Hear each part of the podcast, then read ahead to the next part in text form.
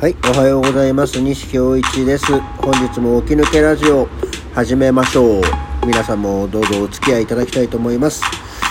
えー久しぶりの雨、雨の収録。収録って偉そう。なんか初めの頃を思い出しますね。結構ずっと雨だったもんね、あの時ね。はい。というわけで改めましておはようございます。西京一です。8月13日の金曜日。あ、13日の金曜日だ。午前6時29分。本日も起き抜けラジオやっていきたいと思います。そうか、13日の金曜日なのか。うん。いや、なの、なのかって。いや、普通に私事なんですけどね、昨夜、昨日さ、ご飯、夜ご飯食べて、その後、ものすごく急激に眠くなっちゃってさ、もうなんか、9時半過ぎには寝てしまったんですよ。あまりにも眠くて、なんかこう座って普通に携帯ピチピチいじってたり、パソコンポチポチいじったりしてて、だからもう急にこうふわーって眠くなっちゃって。で、まあなのでもう有無を言わさず寝て、パッとなんか家族が起き出してねその後起き出してっていうか寝てもうなんか朝だなと思って。うんなんか起き出してるなと思って。ふっと見たらまだ1時半で逆に言うと1時半でみんな起きてるんかいみたいな話だったんですけどなんだと思って夜中だったんでもう一回寝直してでいつものように起きた朝なんですけどだから結構寝たよね。1011121234 5あ久しぶりに8時間以上寝たね。なんか大体平均睡眠時間56時間みたいな感じなんですけどでそしたらですねなんかこれは単に寝すぎなのかどうなのかものすげえ頭が痛い今。まあ頭痛ですわ。うん。寝すぎで頭痛くなることあるけどそれなのかな？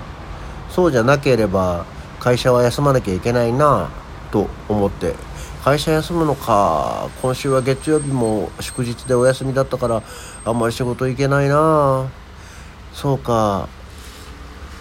山田洋次の新しいあの志村けんが主演だった映画のやつ「キネマの神様」今やってんのかとかいろんな思いがぐるぐるするわけですけどまずは今当面頭が痛いっていうことが、えーポイントです。偉いね。でも頭が痛いっつってんのにさこんだけ普通なテンションで喋れるんだからさすがだな俺。うん。自画自賛をしつつですね、えーそんなわけで、えーまあ全然話は変わって。以前こう自分のインプットの話をちょこっとしたことがあると思うんですけど本を読んでるんですよっていうのがありましたよね。でそのその前に言ったのかなあの本を読むと映画を見ると音楽を聴くっていうのが私のこう三大インプットなんですけどこう同僚同時にできない。本を読む時は本ばっかり読むし映画見る時は映画ばっかり見るし音楽聴く時はもう音楽ばっかり聴いてっていうか CD ばっかり買ってるしみたいな感じのことがあるってですねでその CD を買うっていう欲がまたちょっと最近ねふつふつと上がってきてあとまた音楽の時期なのかなと思ったりはしてるんですけどそのやり方もね偏っててなんかそのその時にふっと思いついたものばっかり聞くんですよね。だから基本的にそのパンクとロックンロールの人なんでって話をしたなんでしてたんでまあそういうジャンルをよく聞くんですけど例えばでもパンクならパンクでもう私の神様にはセックスピストルズさんというこう大神様がいるんでまあばっかり聞いてるんですけどふとねあラモーンズってどうよとかって本当に聞かないんで全く他のジャンルって。とかあとは日本で言うとアナーキーアナーキーだねっつってアナーキーばっかり聞いたりとかっていうのはあるんですけどあんまりこう同時期の他のバンドとかを聞かないことがあるんですけどふと気になってその他のバンドがあると他のバンドの CD ほぼ全部揃えるとかっていうようなことをやりでビートルズから絡めて最近のパワーポップと言われてるものたちを軒並み揃えていったりとかっていうことでなんかこうジャンルが偏るんですよね。でそんな中で去年一昨年ぐらい2年ぐらい前に急に、えー AKB48 を聴こうっていう気になったんですよ AKB です。あの全く興味ないですし AKB48 というアイドルグループに。で未だかつってまあその全盛期は過ぎてしまったとは思うんですけどいわゆるテレビにたくさん露出してる人以外のメンバーを全く知らないしっていう状況でただなんか急に音楽として歌として AKB48 を聴いてみたくなったんですよね。彼女たちは一応そのアイドルグループじゃないですか。でライブ活動をしていて CD をいっぱい出してまあ、えー、ライブに来てくれるファンの人たちと握手会があって、まあ、握手会のために券があって券が CD についててっていう、まあ、いわゆる AKB 商法と言われてるものがありましたけどやっぱりでもねその彼女たちの活動の本文としての多分少なくともこう半分ぐらいは歌なんじゃないかと思ったわけですよ。で当然その当時はたくさんもう出る曲出る曲基本的にヒット曲になっていてでテレビでも流れ歌番組も出ててまあ耳にする機会はありますよね。だからなんとなく知ってる曲っていうのは当然ある。で、えー、ただなんかちゃんと聞いたことないなと思ったのとまあそれを後からあそういうことかそうだよねって思ったりしたのが基本的にあの彼女たちはシングルの人たちなんですよね当たり前ですけど。でもほらなんか普通っていうか今まで聴いてる人私が聴いてるのってアルバムがあって LP があってって言いそうになったけどアルバムがあってアルバムが主体ででまあ出すならシングル出しますよぐらいな。なんならもうシングルっていう概念がないぐらいですよね。基本アルバムでアルバムに曲が入っててっていうものなんですけど彼女たちは主体がシングルなんですよね。でそうするとアルバムとしての CD ってどういうもんなんだろうと思ったら、まあ、基本的にはベスト版ですよね。その出したシングルがまあ、網羅されててプラスアルファあるみたいな曲っていうか構成だったんですよ。ですごく面白かった。でその聴き方なんか急にね急に AKB48 を聴こうと思って CD をガガガガガッと買ったりいただいたりしたんですけど。で、えー、まああすごくある意味王道のアイドルソングだなと思うのとあの